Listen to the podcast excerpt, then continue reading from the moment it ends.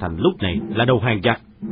Câu nói khí khái đó là của tú tài trẻ Nguyễn Gia Nghiên, xin với mẹ được ở lại quê nhà Hà Thái, huyện Thanh Trì, phía nam Hà Nội. Cậu nhất định không theo mẹ, giờ chưa cưới, và người em ruột Nguyễn Giang Minh hồi cư. ấy thế mà hôm nay, cậu tú tài trẻ lại ba chân bốn cẳng học tốc trên đường lên Hà Nội, lòng dạ rối bời. Vì sao vậy? Đất nước vừa bị giặc Pháp đánh chiếm, đặt ách đô hộ lên đầu mọi người dân nước Việt. Nhớ lại trên chục năm qua, hai lần Pháp hạ thành Hà Nội, lần thứ nhất năm Quý Dậu 1873, lần thứ hai năm Nhâm Ngọ 1882. Đau thương nhục nhã, dân Hà Nội hai lần tan cửa nát nhà, bùng bế nhau lánh nạn về quê quán. Dạo ấy năm 1873, vì chưa đủ thực lực rải quân chiếm đóng cả sáu tỉnh Nam Kỳ và Hà Nội ngoài Bắc. Giặc phải tính đến việc trao trả thành Hà Nội cho ta, rút quân vào Nam, nhưng vẫn phải đảm bảo sự có mặt của nước Pháp tại miền Bắc.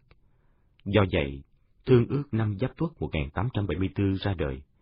Pháp được phép mở thương điếm ở Hà Nội và cửa biển Hải Phòng. Quan trọng hơn là được đặt hai viên lãnh sự Pháp ở hai nơi trên.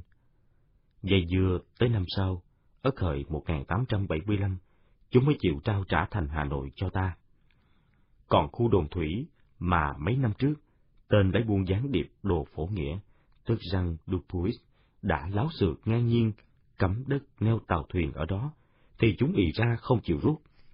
Chúng ở đây là vị trí đầu cầu để xâm chiếm Hà Nội. Người Hà Nội hồi cư, trước cung cách này cảm nhận thấy giặc Pháp có thể lại kéo ra hạ thành Hà Nội lần nữa, nếu triều đình ta cứ lùi bước mãi. Y như rằng, mười năm sau, Pháp lại hạ thành Hà Nội lần hai trước nỗi phẫn uất của dân chúng. Lại tản cư lần nữa, nhiều người bất hợp tác với giặc ở lại dùng quê ta sinh sống lâu dài. Nhưng mấy ai kịp phát hiện thấy âm mưu quỷ quyệt của thực dân xâm lược. Khi chưa đủ sức đánh chiếm Hà Nội, Bắc Hà, bọn chúng mượn tay bọn thổ phỉ cờ vàng, lưu manh, trộm cướp, giả danh con cháu nhà Lê, gây rối loạn ở nhiều nơi. Để chúng rêu rao là quân đội diễn chinh Pháp sẽ ra bất kỳ dẹp loạn, đem lại an ninh trật tự cho dân chúng. Cả hai lần chúng đánh chiếm Hà Nội, nhưng là một Hà Nội không người, không hiểu buông, không chờ búa. Để lùa dân về Hà Nội, chúng lại dùng bọn giặc cỏ cờ vàng cờ đen, nhưng cấm bọn này không được xưng danh trương cờ, chỉ được nhận là thổ phỉ trộm cướp, thả sức hoành hành ở các tỉnh lân cận, cốt để dân tản cư không chịu đựng nổi cơ cực nữa phải hồi cư về. Tỉnh Hà Nội những người phố xá, chạy loạn tay vất vả cũng thương, sách già ôm trẻ dội vàng, về quê ăn tiệc tư lương sạch rồi, ở cũng cực, ra thời cũng cực.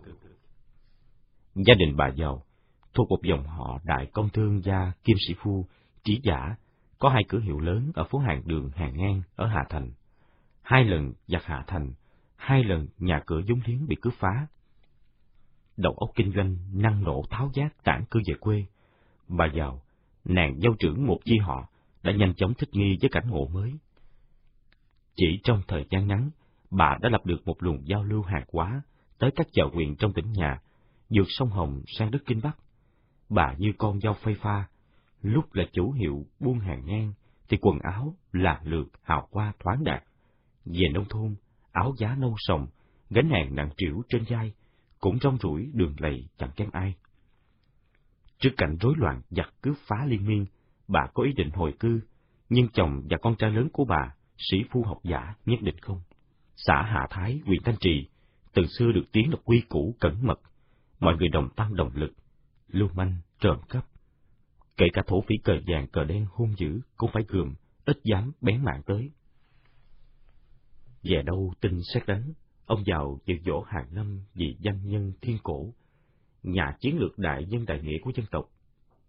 Ước trai Nguyễn Trãi tại xã Nhị Khê, huyện Thanh Oai, bên bờ sông Nhuệ, cách quê Hạ Thái không xa. Trên đường về, ông bị bọn thổ phỉ cờ vàng bắt cóc, cùng với một nho sinh trẻ. Biết gia đình có máu mặt, chúng đòi tiền chuộc năm trăm lạng bạc. Bà giàu dốc hết vốn liếng tư trang, họ hàng, dây mười bốn phương. Thế chấp cả xưởng sơn mài lớn lâu đời của dòng họ, mới lo liệu đủ số tiền nói trên. Tra hỏi, bọn chúng biết nho sinh cùng đi lại là học trò của ông giàu, gia đình nghèo khó. Chúng trót thêm năm mươi lạng bạc, sau rút xuống hai mươi lạng. Ngẫu nhiên, khớp với số bạc hồi môn của cô Tần, vợ sắp cưới của cậu Tú, Gia Nghiêm. Ông giàu và người học trò được cứu sống, sụp lầy trước mặt đông đủ họ hàng, người vợ và con dâu tương lai. Mọi người súng lại nâng đỡ cả hai dậy. Cơ trời giận nước, mất nước tan nhà là vậy đó. Bà giàu cắn răng lại, nuốt hết nước mắt vào trong cho ông khỏi não nuột tâm can. Ít lâu sau, ông giàu mất, kịp trối trăng lại cho người con trai yêu quý của mình, không đội trời chung với giặc Pháp xâm lược. Ta đã phản bội thân phụ ta rồi chăng? Đầu hàng giặc rồi ư? Ngập ngừng dây dứt, khổ đau dằn xé trong lòng cậu Tú Gia Nghiêm trên đường từ quê Hạ Thái lên Hạ Thành. Chân bước đi, mà mặt cứ ngoảnh lại, thấy lùm cây ngọn cỏ mà thèn thùng, nhìn đồng bào bị bõm ruộng lầy, con trâu đi trước, con người đi sau, mà đau đáu niềm xót xa chung. Chừng trung lúc này, nên sao nhỉ? Gia Nghiêm chìm trong dòng suy nghĩ. Mấy đời vua rồi, vua chẳng ra vua, vua không đồng nghĩa với giang sơn đất nước nữa. quan lớn quan nhỏ mấy ai còn xứng đáng là phụ mẫu chi dân. Còn chữ hiếu, chữ để. Bố mẹ ta, người mất người còn. Chọn hiếu đôi đường, cảnh ngộ bi ai này, lấy đường nào làm trọng. Còn chữ để với em ruột ta, Nguyễn trang Minh, còn trẻ người non dạ. Quạt đâu đứt từng khúc ruột, nước mắt tuôn trào ướt cả ngực, chiếc áo the thâm, đầu óc quay cuồng như lốc xoáy đổ đình chùa. Tự nhận trách nhiệm lớn về cái chết của Văn Minh, tự sĩ giả mình quá cương cứng. Phải biết tiếng biết lui, mà vẫn bảo toàn nhân cách trường phu, mới đáng gọi là trí giả non nước Việt.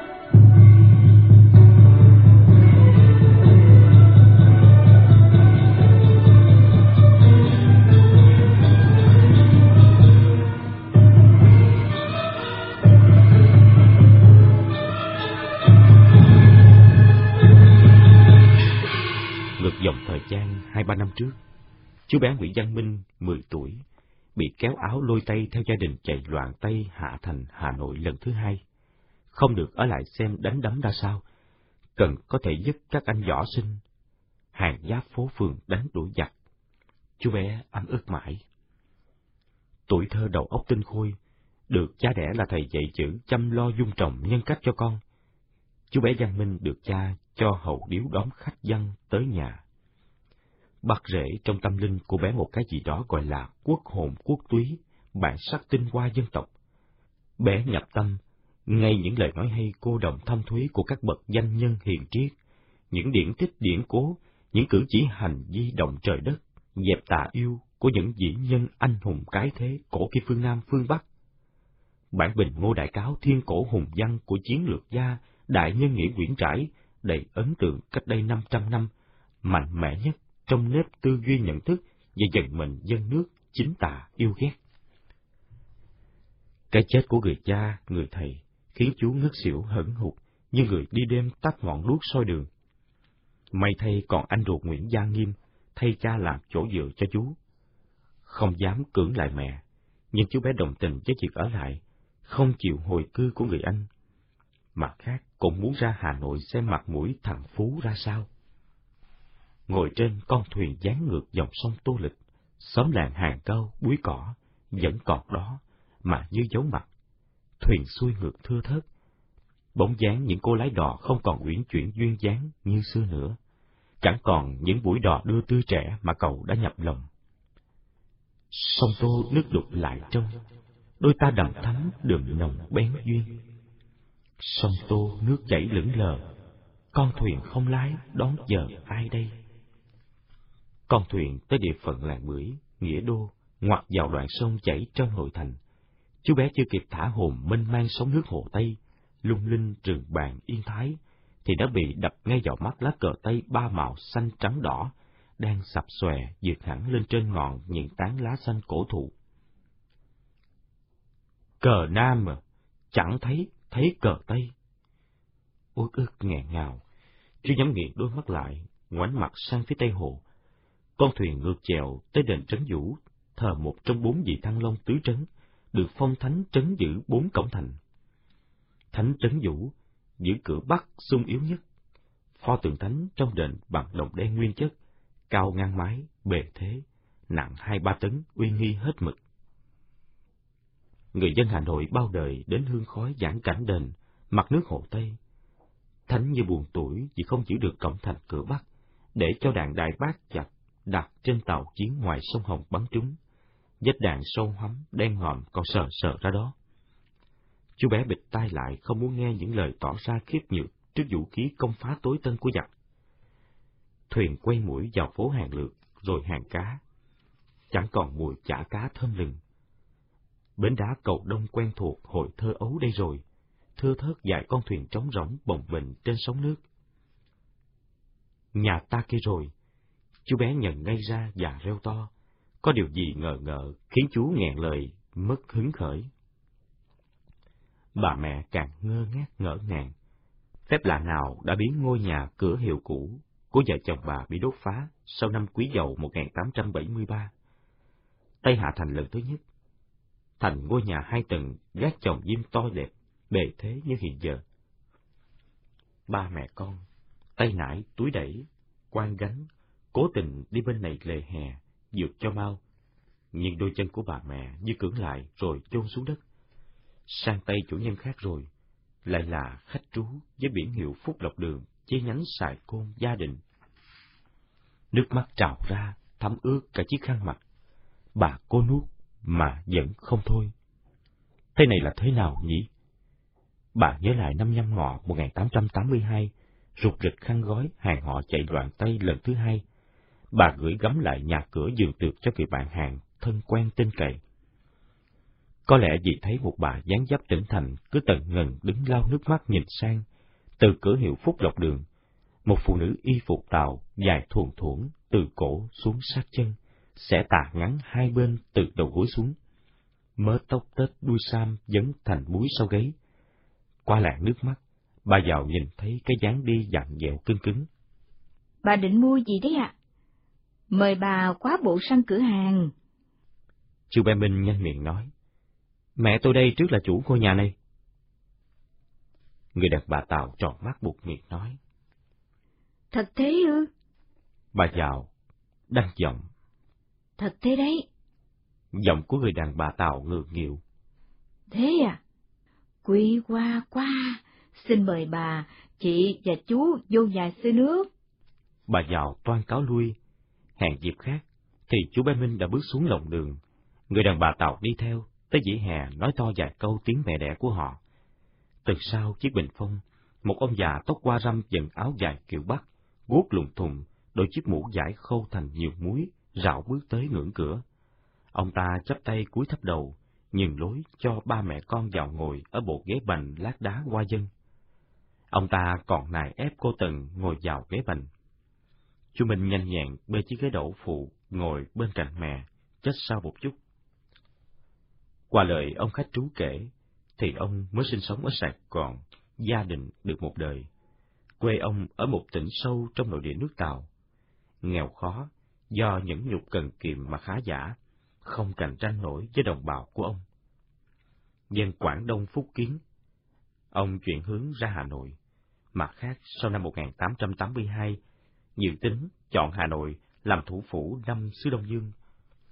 Bọn cần quyền Pháp ở Nam Kỳ khuyến khích Hoa Kiều ra Hà Nội.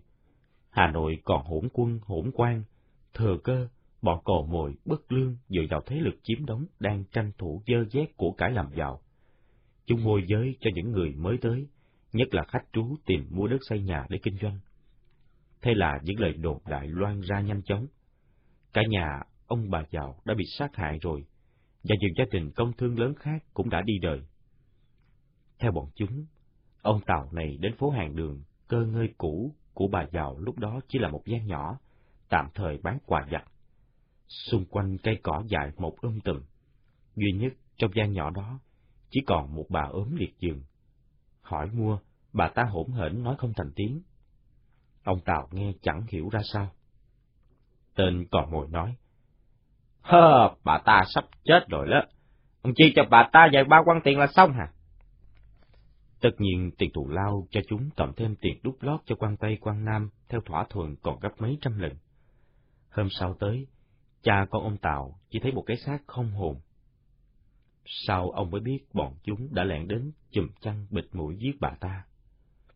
Bà chào cô Tần, ngồi nghe cứ ngỡ là chuyện đổ đâu chứ không phải là chuyện xảy ra trên miếng đất tài sản của bà. Ông Tào cho biết là ông vẫn nửa tin nửa ngờ về cái chết của cả gia đình chủ đất cũ. Bà giàu cắt ngang hỏi. Thế còn với người vừa nhắm mắt xuôi tay? Ông Tào đáp. Hay hay, chúng tôi làm rất chu đáo, mà chày mô Phật tước tất theo thủ tục sở tại. Người đàn bà Tào dáng chừng là con gái hay con dâu nói bổ sung. Kể cả bát cơm, quả trứng, hương khói tới 49 ngày, 100 ngày cũng hương qua, cả ngày dỗ đầu nữa, ấy thế mà. Ông bố xe ngang. ấy thế mà lúc chi trả, họ còn đòi tôi chia nửa quan tiền. tôi mắng cho một trận là lương tâm, liêm sĩ nào đâu mà định hớt tay trên của người đã mất. Ba quan tiền ấy vừa đủ ma chai phần mộ. Người con dâu nối lời. Chúng tôi ngày ngày giữ chữ tâm, chữ thiện, kinh doanh lấy công làm lãi. Từ ngày về đây ở, gặp nhiều may mắn, chắc có sự phù hộ độ trì của bà ta. Bà giàu chìm trong dòng suy nghĩ. Đám khách trú kinh doanh nổi tiếng là lọc lỗi. Họ thừa biết là họ bị mồi chài nhưng cứ đến. Mấy khi kiếm được miếng đất mở cửa hiệu giữa phố Hoàng Đường đắc địa. Bà phần nào tin được là họ rất muốn tìm gặp chủ nhân cũ chưa hồi cư Hà Thành. Ngôi nhà cửa hiệu trước của bà đủ ba lớp rộng rãi, sân thiên tĩnh, giường tược, cổng ngõ thanh thang. Chưa chắc chắn được quyền sở hữu, nên ông ta mới cất lớp nhà ngoài có mặt đường làm chủ hiệu. Bà chưa kịp có ý kiến gì, thì người con dâu đã đem tới một khay bạc, trên đặt mười quan tiền.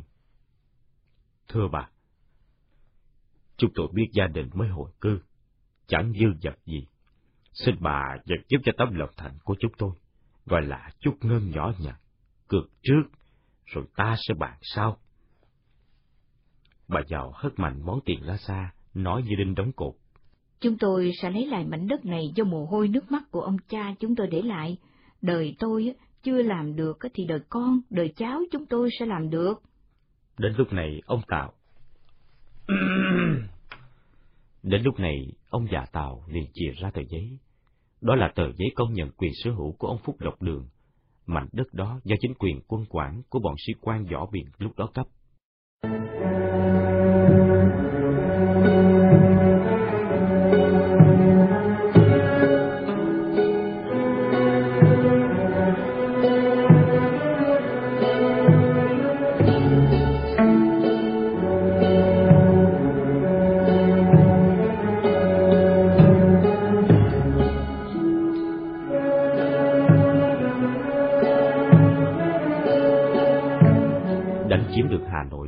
1882, giặc Pháp đã giành được lợi thế cơ bản trong mưu đồ thôn tính toàn bộ nước ta. Bị mất cả hai đầu Nam Bắc, mất hai giữa lúa châu thổ sông Cửu Long và sông Hồng. Triều đình thuận quá, chẳng còn mấy chút để mặc cả với chúng. Lần này, chúng quyết ở lại Hà Nội. Việc đầu tiên của chúng trên đất kinh kỳ Thăng Long xưa là mở con đường rộng, nối liền đồn thủy bờ sông Hồng, qua Tràng Thi, tới cổng thành cửa Nam, để chúng nhanh chóng dễ dàng tiếp nhận súng đạn, đồ dùng quân sự, quần áo, thuốc men, đồ hợp, với số lượng lớn cho vào kho trong thành cổ. Chúng hiểu rất rõ, chiếm được Hà Nội chưa phải là chiếm được đất Bắc Kỳ. Rút kinh nghiệm tại Nam Kỳ, phải hơn chục năm sau chúng mới tạm dẹp yên được các cuộc nổi dậy chống Tây của nhân dân lục tỉnh. Ngoài Bắc, cội rễ sâu xa có bề dày lịch sử chống ngoại xâm oanh liệt, khó khăn càng gấp bội. Chúng đã tính toán lấy thành Hà Nội làm kho trung chuyển vũ khí đạn dược, để đi đánh dẹp các cuộc nổi dậy của nhân dân Bắc Hà, đang sụp sôi ý chí độc lập tự cường, giặc đến nhà đàn bà cũng đánh, quyết không đội trời chung với giặc. Người Thăng Long Hà Nội trang trở, với quyền thống trị của bọn bạch quỷ Tây Phương, liệu Thăng Long Hà Nội còn giữ được bốn dáng một đô thành cổ kính phương Đông, trung tâm của non nước Việt? Thăng Long một thời nổi tiếng, đẹp như Venice mà người phương Tây thế kỷ 18 đến đã lân lân thú vị trước sự hài hòa tuyệt mỹ bốn mùa của cây xanh, mặt nước, kiến trúc đô thành, vừa quyền quý, vừa dân giả. Khách tham quan du ngoạn có thể ngồi thuyền xuôi chèo mát mái từ đông sang tây, từ bắc xuống nam trên những mặt đầm hồ, ngòi lạch lớn nhỏ thông nhau, giữa cảnh trời mây non nước thanh bình, ruộng vườn tốt tươi, làng xóm đông vui, cây đa giếng nước sân đình ẩn hiện. Tiếng sáo diều vi vu, bóng dáng ngư ông về diễn phố. Các cô thôn nữ ra sông do gạo rửa rau, bếp lửa bập bùng trong cảnh trí chiều hôm. Thăng Long, Đông Đô, Hà Nội, ở trung tâm bờ cõi đất nước, có nhĩ Hà từ Bắc sang Đông, Kim Ngưu, Tô Lịch là sông bên này. Sông Tô Lịch xuôi về phía nam kinh thành, nhập vào sông Nhuệ, rồi sông đấy, qua một số tỉnh đồng bằng đổ ra cửa thần phù, nối với biển Đông. Tạo cho kinh thành là chỗ hội hợp của bốn phương về mọi mặt văn hóa xã hội, kinh tế, từ miền thường du xuống, từ miền đồng bằng lên. Cảnh quan Thăng Long Hà Nội đã bước đầu bị xâm phạm. Hà Nội bắt đầu ồn ào bụi bặm từ lúc Pháp khởi công xây dựng con đường đầu tiên đồn thủy, tràng thi, cửa Nam. Hàng ngày, có tới ngàn người nghèo đói bị gọi là cu ly đến đây làm. Hàng trăm xe bò, do bò hay người kéo, xe cút kít cũ kỹ, một bánh gỗ đặc, hai càng phía sau, do một người đẩy từ phía sau. Nếu chở nặng, xoay càng về phía trước để kéo. Bắt đầu xuất hiện loại xe nhà binh to như một gian nhà kính mít bốn bánh sắt to bản, có nan hoa do những con lừa to cao lực lượng kéo, tranh thủ chở súng đạn cất vào kho trong thành cổ. Sẵn đầu óc kinh doanh vốn liếng chẳng có là bao, bà giàu đã nhìn thấy một nơi có thể làm ăn còn con được. Dòng họ nhà chồng bà ăn nên làm ra, trở thành đại công thương gia nổi tiếng Hạ Thành trước đây, là nhờ tuân theo lời răng dạy của người xưa, tiểu phú do cần, đại phú do thiên. Bà tìm đến đoạn cuối phố Hàng Mông, giáp phố Cấm Chỉ, có tên gọi là Bông Lờ, đoạn phố nghèo nhất, rìa của 36 phố phường Hà Nội. Nơi đây giáp con đường mới mở, con đường mới lại lẹm vào con ngòi lớn nhất đô thành xưa, nối dòng với khu đầm nước lầy lội, từ hồ hữu dòng phía đông, nay là phố Hàng Chuối, xiên xiên về cửa nam, kéo dài qua lòng đường phố Nguyễn Khuyến hiện nay, hòa nhập vào dãy phố khu văn miếu quốc tự giám. Xóm văn chương Bích Câu dương tới khu đầm nước khu giảng võ, phía tây kinh thành. Đến thế kỷ 18, nền kinh tế hàng hóa, thị trường phát triển, những gia đình làm nghề nhuộm giải màu đào, màu xanh lam ra lập phố hàng đào và hàng lam, sau là hàng ngang thế kỷ thứ 19. Được giá đất cao liền bán cơ ngơi của mình cho các thương gia giàu có, kéo nhau ra dùng gian dọc ngòi lớn xiên xiên này, kề với đoạn cuối phố hàng bông, hành nghề, lập ra phố hàng bông thợ nhuộm. Nay là phố thợ nhuộm, lòng đường phố này là dấu tích con ngòi lớn xiên xiên. Phố bông lờ, gần con ngòi lớn mà bà giàu tìm đến là phố của những người đang lờ bắt cá để bán và để dùng. Bà giàu đã tu sửa cải tạo ngôi nhà tranh dách đất mới mua thành hai lớp nhà, nghĩa là có mảnh sân nhỏ ở giữa, lại có sẵn một cây cao để hứng nước mưa giữa trời. lớp nhà ngoài, dùng làm cửa hàng nước chè xanh. Theo lệ thói kẻ chợ, nồi nước chè xanh lá dối, để mời khách uống không lấy tiền. Bán quạt bánh, dầu sở, dầu dọc để thắp sáng, dầu lạc dầu dừng để nấu ăn. Bà chủ hàng gốc thị thành, cô nàng dâu dịu dàng phúc hậu luôn niềm nở được lòng khách đến vui lòng khách đi, lấy công làm lãi, giá cả phải chăng, nên khách kéo đến ngày một đông. Người lao động đang gánh đất sang nền đường, lúc ngơi tay đến ăn tắm bánh, uống bát chè tươi, nấu ủ rất khéo. Bác đẩy xe bò, xe cút kít, đôi khi còn làm chén rượu làng mơ, và luôn luôn hỏi mua một ruột dầu bôi trơn ổ trục bánh xe. Ngoài ra là khách đi đường từ khu 36 phố phường qua đường xuống các xóm làng phía nam đô thành, và những người từ phía dưới vì cuộc sống thường ngày buộc lòng phải gánh gà, vịt, rau quả lên bán cho bà con trong phố. Một số lẻn đến bán cả gói cho bọn hậu cần nhà binh Pháp đón mua ở cổng thành cửa đông. Nhiều người đã thành quen. Họ có thể gửi lại một sọt hàng qua đêm ở nhà bà giàu mà không hề suy xuyển, kể cả bọc tiền lẻ không tiền mang theo vì tệ nạn trộm cắp bắt đầu nảy nòi từ lúc Hạ Thành thất thủ, hỗn quân, hỗn quan.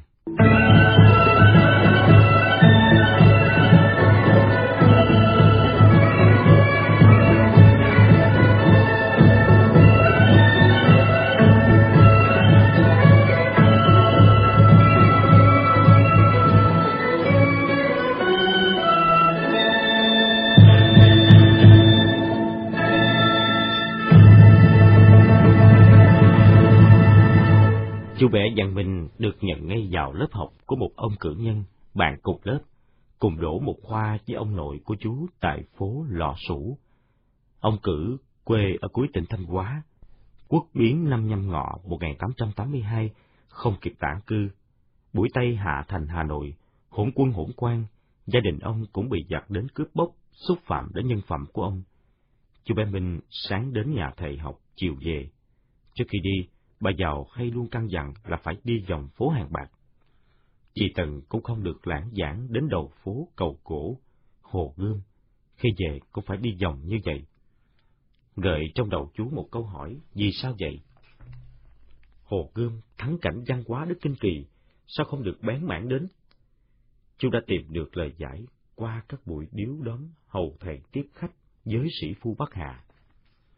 Thì ra, Thời gian đầu, thực quyền cai quản Hạ Thành nằm trong tay bọn nhà binh, mặc dầu đã có mặt một viên công sứ Pháp đóng trụ sở ở phố Hàng Gai, bọn nhà binh võ biển này dương dương tự đắc coi trời bằng dung, nhìn dân An Nam bằng nửa con mắt. Một tên quan tư không chịu ở cung điện cũ trong thành, ngang nhiên ra chiếm đền Ngọc Sơn để hưởng gió mát trăng thanh, hương sen ngang ngát. Theo gương nó, mấy tên quan ba quan hai ra chiếm chùa Trấn Quốc, chùa Châu Long, đền Yên Phụ, biến những nơi linh thiêng này của nhân dân ta thành nơi uế tạp, gái hư hỏng hành nghề bán trôn nuôi miệng ra vào, tiệc rượu phè phởn nồng nặc mùi bơ format thâm thủm, lính gác ngoài, lính hậu trong, chướng tai gai mắt. Bà con hạ thành trí thức, công thương gia rất đổi căm tức, nhiều lần làm đơn kêu lên quan tổng đốc. Oai oan thay cũng đặt công đường tại phố Hàng Gai, Cạnh ngôi đền trong phố, có cây đa cổ thụ, cành lá um tùm, che kín cả lòng đường xế nhà viên công sứ Pháp, nhưng vô hiệu quả. Vua quan ta lúc này còn có ra gì nữa, buộc nhìn tất. Lòng dân thấm thía cái nhục mất nước, thân phận tôi đòi, dông quốc nô. So với mười em cùng lớp, văn minh sáng dạ, hay đồng não, và hay hỏi lại thầy sâu hơn rộng hơn, lại ngoan ngoãn lễ phép, được thầy các bạn cùng lớp và cả gia đình yêu mến. Một hôm, thầy cho lớp học nghỉ sớm vì nhà có dỗ. Giang Minh được thầy giữ lại, cho lau chùi sửa soạn án thờ ở lớp nhà trong. Thầy ngồi tròn chân trên tấm ghế ngựa, lẩm nhẩm đọc những hàng chữ trên một tờ giấy hoa tiên, thái độ trân trọng, thành kính. Chú bé vừa làm vừa chăm chú nghe câu được câu chăng. Chẳng phải có chuyện gì đây? Lát sau lần lượt đến, sáu bảy vị nho nhã, khăn áo rất chỉnh tề, đèn nến đỏ, sáng hương hoa, trầu cao trên án thờ được chuyển phần lớn xuống mặt chiếc bàn hai ngăn phủ giải điều gần kính, đủ bộ đỉnh đồng giá nến, kỹ tam sơn, người nhà vừa đem vào. Cánh cửa ra vào được khép lại, tối tối nhờ nhờ, như ở trong một ngôi đền nào đó. Không khí bỗng trở nên trang nghiêm thành kính, gợi trí tò mò của văn Minh. Cậu muốn được ở lại hầu lễ, nhưng thầy bảo chú ra ngoài đời. Một thoáng không vui, nhưng tiêu tan ngay vì chú bé cho đó không phải là việc của trò nhỏ. Trong nhà, thầy cử nhân xã Võ Thạch, phía nam Hồ Gươm, chủ lễ cùng mọi người sụp ba lạy trước ban thờ phủ giải đỏ.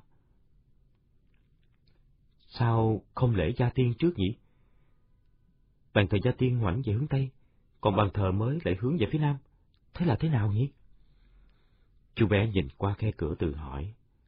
Thầy cử võ thạch tuyên đọc. Đến đó Giang Minh mới nghe ra là đang đọc chiếu Cần Dương của vua Hàm Nghi mới lên ngôi thay vua Kiến Phúc, kêu gọi toàn dân nước Nam nhất tề đứng dậy đánh đuổi xâm lược Phú, giành lại độc lập chủ quyền cho Giang Sơn đất nước. Toàn thân chú nóng rang, đầu bốc lửa, tim đập thùng thùng như trống trận. Tuốt gươm chiến mã lên đàn, thân này tan với gian sang xá gì. Hai câu này chú học lõm được của người anh ruột Nguyễn Gia Nghiêm. Buộc miệng cậu thét lên được hai từ đầu. Sơ lộ bị quở trách, chú vội lãng xa, dùng tay, nhảy hất, miệng thét lên, đủ nghe cho hả dạ.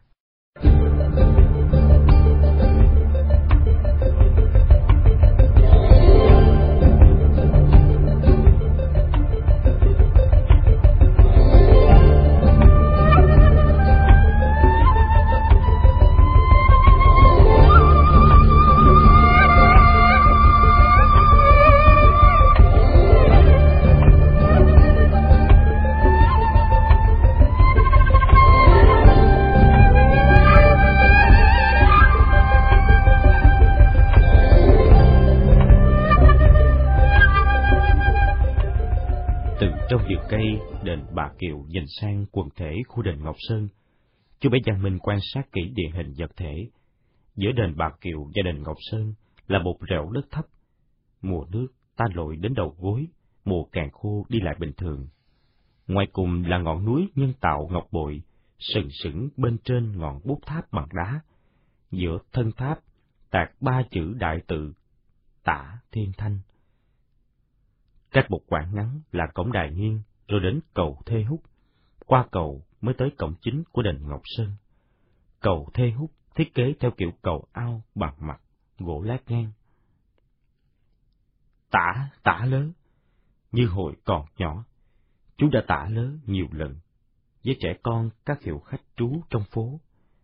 Còn Thanh, giờ đây không còn là giống mãn thanh đuôi chuột, đã bị quân của Du Quang Trung đánh cho kịch đến già, mà là giống bạch quỷ mắt xanh. Nó là thằng võ quan phú, đang nghễu nghệnh ăn ở trong ngôi đình Ngọc Sơn. Khác gì, nó đang nằm ượt sát trên bàn thờ của mọi nhà. Xung quanh là kẻ hầu người hạ, đĩ điếm, me tay. Nó chiếm đền Ngọc Sơn, tức chiếm luôn cả bạc hồ ngạo nghễ trước tượng đài Đức Lê Thái Tổ ở bờ phía tây kia kìa. Thỉnh thoảng lại thấy nó dông thuyền bằng sắt vòng quanh bờ hồ, lại còn bắt ngư dân ta văng lưới định bắt rùa vàng chăng? Càng nghĩ, chú bé Giang Minh càng đắng miệng chỉ căm hận tức giận. Quốc gia hưng dông, thất phu hữu trách.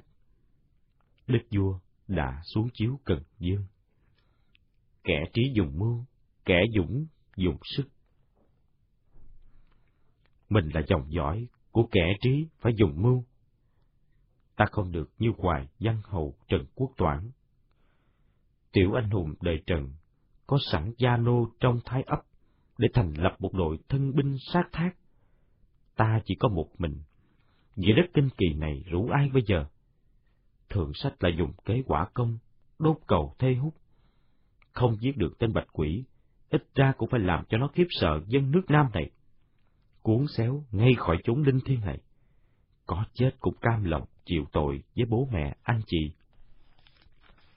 Qua nhiều ngày theo dõi, chú bé đã nắm được quy luật canh phòng của bọn lính gác. Ba ngày, hai tên một thay phiên nhau gác từ cổng tháp bút vào đài nghiêng.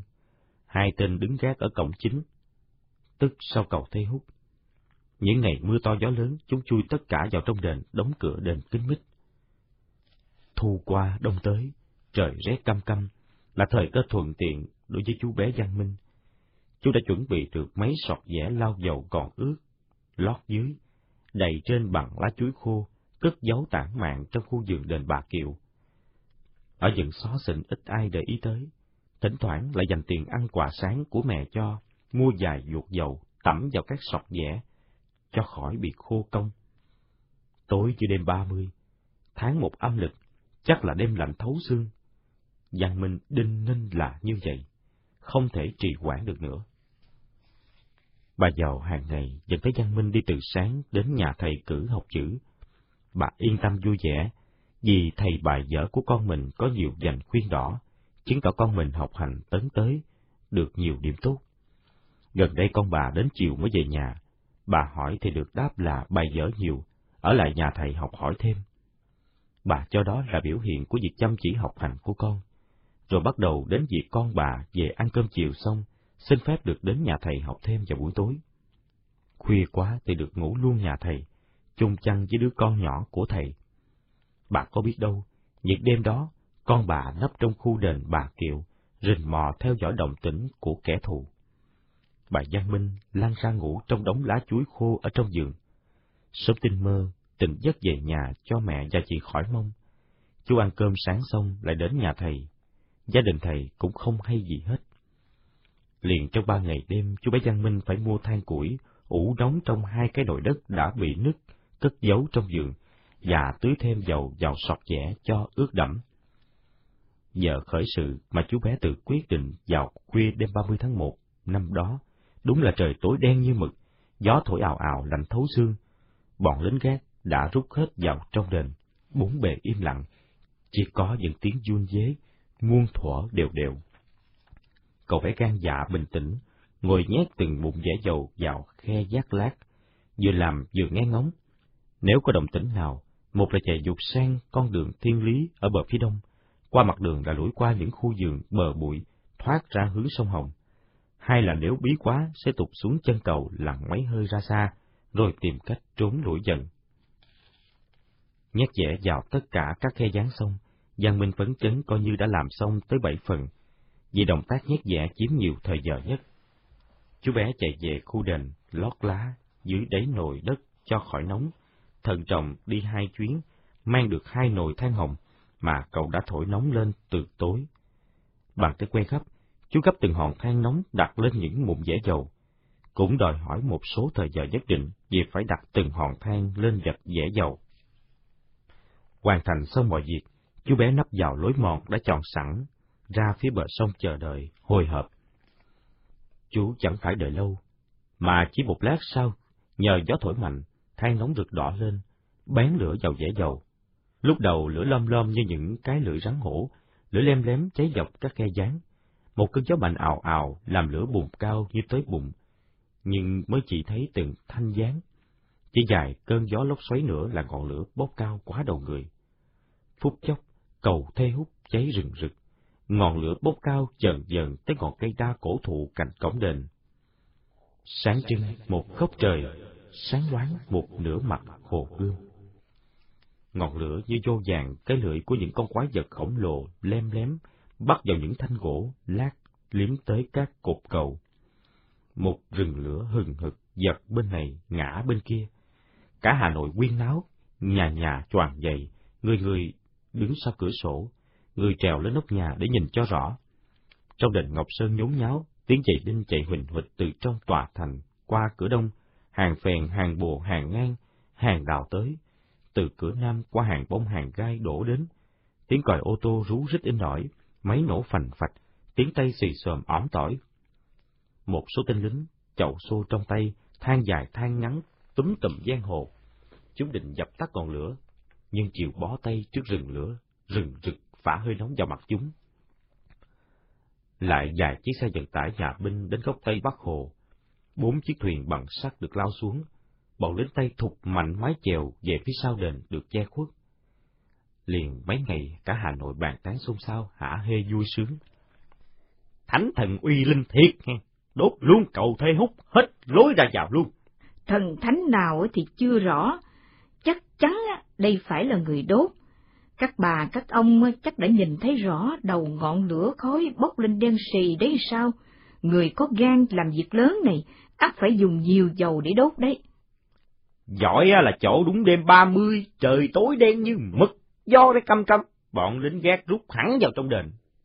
Dùng dầu để đốt, tôi cũng nghĩ thế, nhưng còn lửa để đốt thì phải hàng xe đốm thật khô mới nhớn được, chúng nó sẽ biết ngay mà.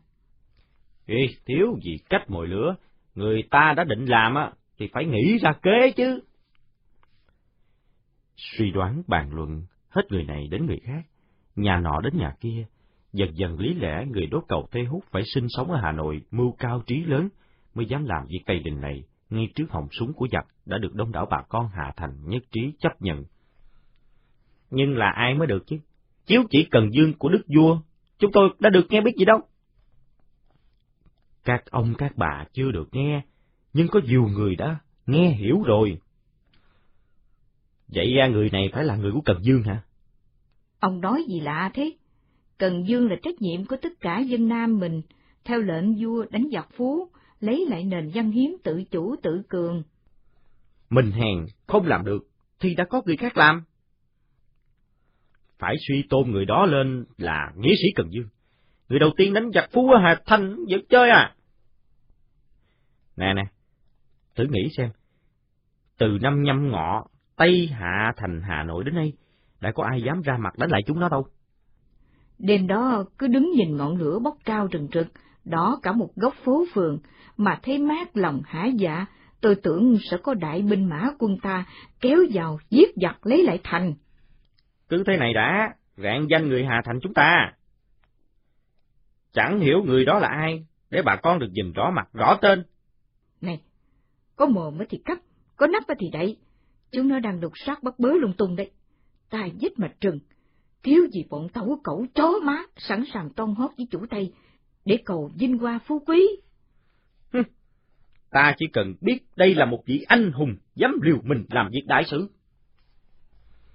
Người Hà Nội càng thích thú hả hê hơn khi được biết ngay đêm đó tất cả bọn võ biền đã phải cuốn xéo ngay khỏi đền Ngọc Sơn, đền Yên Phụ, chùa Trấn Quốc, chùa Châu Long.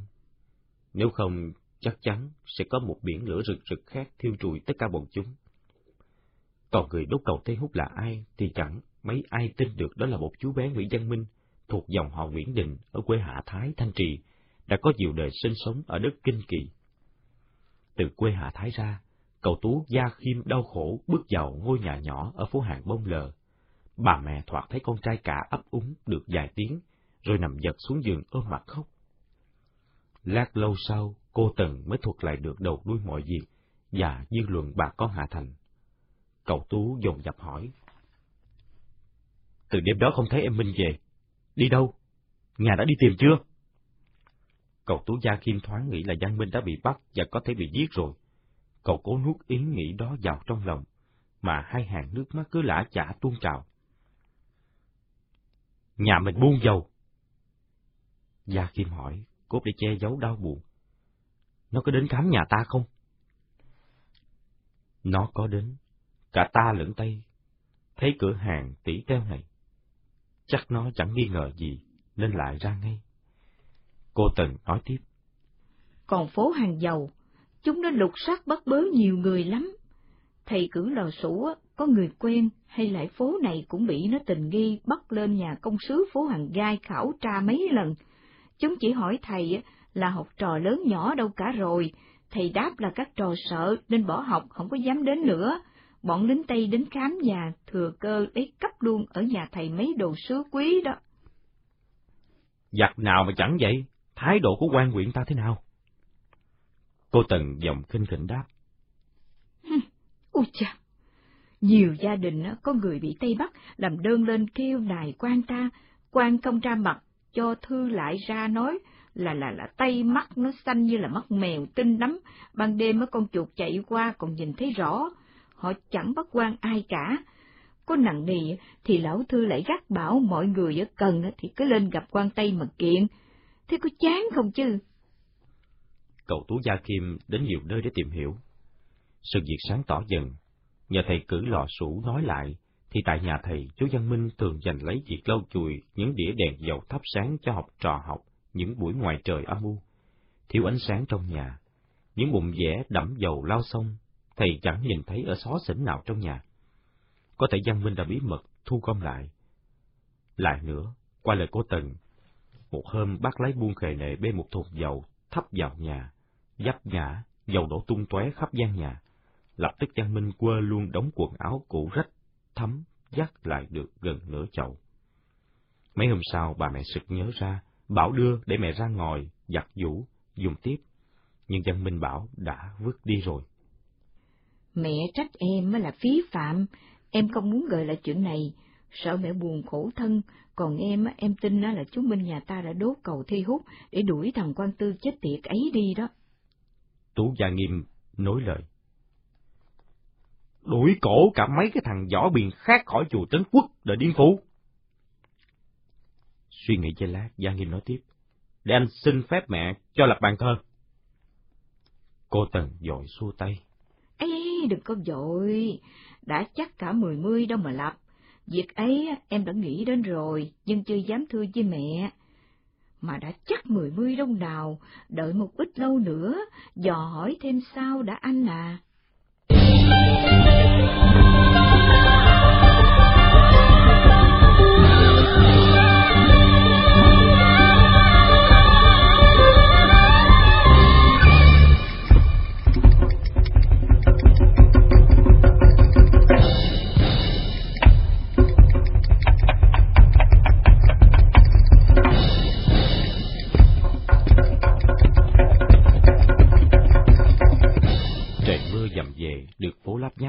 Cửa hàng đã mở lát lâu mới có một chiếc xe cút kít chở nặng y gạch vượt qua con đường đồn thủy tràn thi cửa Nam, đặt càng xuống, hỏi mua một ruột dầu. Cô Tần đông đủ ruột dầu và một ống tre, miền quát, thúc nút bằng một đùm lá chuối khô trao cho khách. Người đẩy xe thẳng thốt nói, chết chữa, những sáu kẽm cơ à? Thưa bác, từ nửa năm nay vật giá cứ tăng dòng dọt, một ruột dầu cháu chỉ dám xin các bác một gốc đồng kẽm thôi ạ. À. Bà giàu đang ngồi sâu qua lỗ thủng giữa các đồng tiền, một sợi lạc giang, đủ sáu mươi đồng, thúc nút lại, đánh dấu bằng một nút lạc. Đó là một tiền. Trong cái rổ của bà đã có nhiều sâu tiền cảnh hưng và sâu tiền kẽm. Bà vẫn ưng đồng cảnh hưng hơn. Thấy có lời phàn nàn, bà ngừng tay nhìn người khách. Đó là người lái đã bê và đánh đổ thùng dầu lên láng trên sàn nhà trước đây, dẫn đến cái chết của Văn Minh. Một ánh mắt chẳng mấy thiện cảm của bà đối với khách, nhưng dục tắt ngay, tất cả đều do chí khí của con trai nhỏ của bà, mà gần đây, nỗi đau của người mẹ đã nguôi nguôi, xen lẫn niềm tự hào. Người khách xin một bát nước trà xanh nóng, uống từng ngụm nhỏ, như muốn nấn ná ngồi lại. Tại trời mưa, hay ông ta có tin tức gì của Giang Minh? Cô Tần lên tiếng. Thưa bác, bác, bác lại buông dầu tay à? Dạ, tôi chở thuê cho người ta thì đúng hơn. Người khách nọ, sau cái vỏ ngoài lam lũ nghèo đói, là tướng tinh của một người có chữ nghĩa am hiểu. Bà đoán đúng, đó là một thầy khóa tam trường, Đỗ Trường Giang, cùng dự một khoa thi với cầu tú Nguyễn Gia Nghiêm. Hai người gặp nhau mừng rỡ, mà ngậm ngùi sao anh lại đến nông nổi này? Gia Nghiêm hỏi trước, ở trong góc buồn văn mới quay cót riêng biệt tại lớp nhà trong, sau cái sân nhỏ có cây cao cầu tú ra, có thêm mấy chậu cảnh. Trực Giang cười lớn cao giọng. Trời làm một trận lăng nhăng. Ông hóa ra thằng, thằng hóa ra ông. Pháp sang, phân hóa xã hội nhanh chóng. Sĩ phu trí thức, hiền giả, tâm quyết, hận buồn, khắc khoải, bất lương vô tài, vô liêm vô sĩ, cơ hội phúc chốc quan sang chức tước, chọc phú lên xe xuống ngựa, cân cân hạnh tiến. Bắt đầu xuất hiện một hàng người, các ông cai thầu. Cai thầu mộ phu, cai thầu làm đệm nằm cho lính Pháp, thầu quần áo, tăng bạc lính phế thải, khâu giá đóng giày đinh, thầu gà dịch, bò bê, rau quả, và một loại cai đớn hèn, tìm kiếm gái đỉ cho Tây. Họ khá giống nhau về hình dáng cử chỉ nói năng, chiếc áo dài the khăn vấn dép da, thay bằng bộ quần áo kaki của lính Pháp thải bỏ. Cũng giày đinh lợp cợp, Có anh chưa quen đi giày đinh bị đau chân, lại trở về với đôi dép da cổ truyền. Có anh đội mũ lính chân tráo sụp dành, có anh bỏ khăn để đầu trần. Nhắc đến họ, thầy khóa trượt gian chua chát khắc quả, dai mang túi bạc kè kè, nói quấy nói quá, tay nghe cũng quậy. Ngoài cửa hàng, trời còn mưa lất phất, vắng khách, bà giàu tiếp tục sâu tiền vào sợi lạc. Cô từng giá lại quần áo cũ. Đôi lúc, cả hai mẹ con đều ngẩng đầu lên, bởi tiếng quát tháo của mấy thầy cai mồ phu dọa nạt đốc thúc. Những bốn người lắm láp từ đầu đến chân, đang xe đất sau mặt đường chết cửa hàng. Lao động trên con đường này, ngoài những người dân quê, nạn nhân chiến tranh được mộ tới, gọi là phu mộ hay cu ly. Còn có những tên đầu trợp đuôi cướp bị Pháp bắt tức tù tội phạm. Và một loại nữa bị liệt vào tù binh, tức những người dân chống trả lại giặc Pháp đi càn quét, bình định, bị chúng bắt ra đây làm khổ sai. Những người này thường bị những tên thổ phỉ cờ vàng theo Pháp, nổi tiếng hung ác lúc nào cũng sẵn sàng thẳng cánh giáng đòn tới tấp vào đầu, vào lưng họ, chửi bới tục tiểu. Bà giàu lại nghĩ về văn minh. Nếu nó chưa chết thì cũng tuổi hổ như thế này. À, chị Hồng! Cô Tần treo lên. Từ phía con đường bước tới một chị khoảng ngoài hai mươi tuổi, cao khỏe và mềm mại. Trời mưa mà hai má vẫn ửng hồng, đặc biệt là cặp mắt to trong suốt linh lợi, dành môi lúc miếm lại kiên nghị, lúc nói cười lại tươi như bông hoa nở. Chị này không phải là gái Hà Thành, lúc đầu bà giàu nhận xét như vậy, chị ta cũng chẳng giấu giếm gì việc chị đi mua gà, bán cả gói cho bọn hậu cần nhà binh Pháp ở cổng thành cửa đông. Chị Hồng nói, Bán cả gói cho tiện mẹ ơi, chiều con lại đi tìm mua nữa chứ, khỏi phải qua tay ông cai thầu. Cô gan thật, trực tiếp bán cho tay, không sợ chúng nó... Chúng triều ghẹo ai thì chớ đụng đến con á, con sẽ cho chúng biết tay.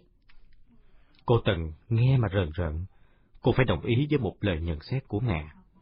Chị này có gan làm giàu đấy, cứ nhìn đôi mắt to như mắt vâm, cái trán hơi vô bướng bỉnh đủ rõ rồi.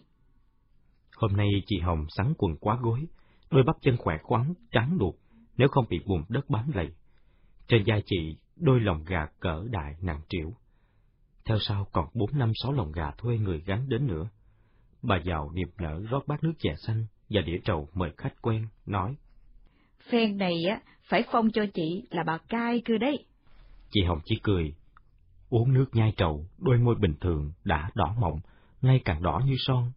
Cả đôi má nữa, thầy khóa trường giang từ buộc giang nhìn ra, nhận ngay ra người đàn bà được tiếng là gan cốc tía này. Thầy liên tưởng tới một ông cai thầu gà bất đắc dĩ, nhưng thầy cho là khờ dại. Ông này đổ cử nhân trước Trường Giang và Gia Nghiêm một khóa. Một ông cử nhân nho nhã linh lợi ở phố Mã Vĩ thuộc 36 phố phường. Đặng thằng ra ông đã có thể là quan quyền. Nhưng thời thế này khiến ông ngán ngẩm, tạm thời ông làm lương y xem mạch kê đơn, gánh trên vai cả gia đình năm con, một bà vợ hậu sản ốm ho. Nghề thời Lan cũng ế ẩm, ông đành miễn cưỡng làm cai thầu gà.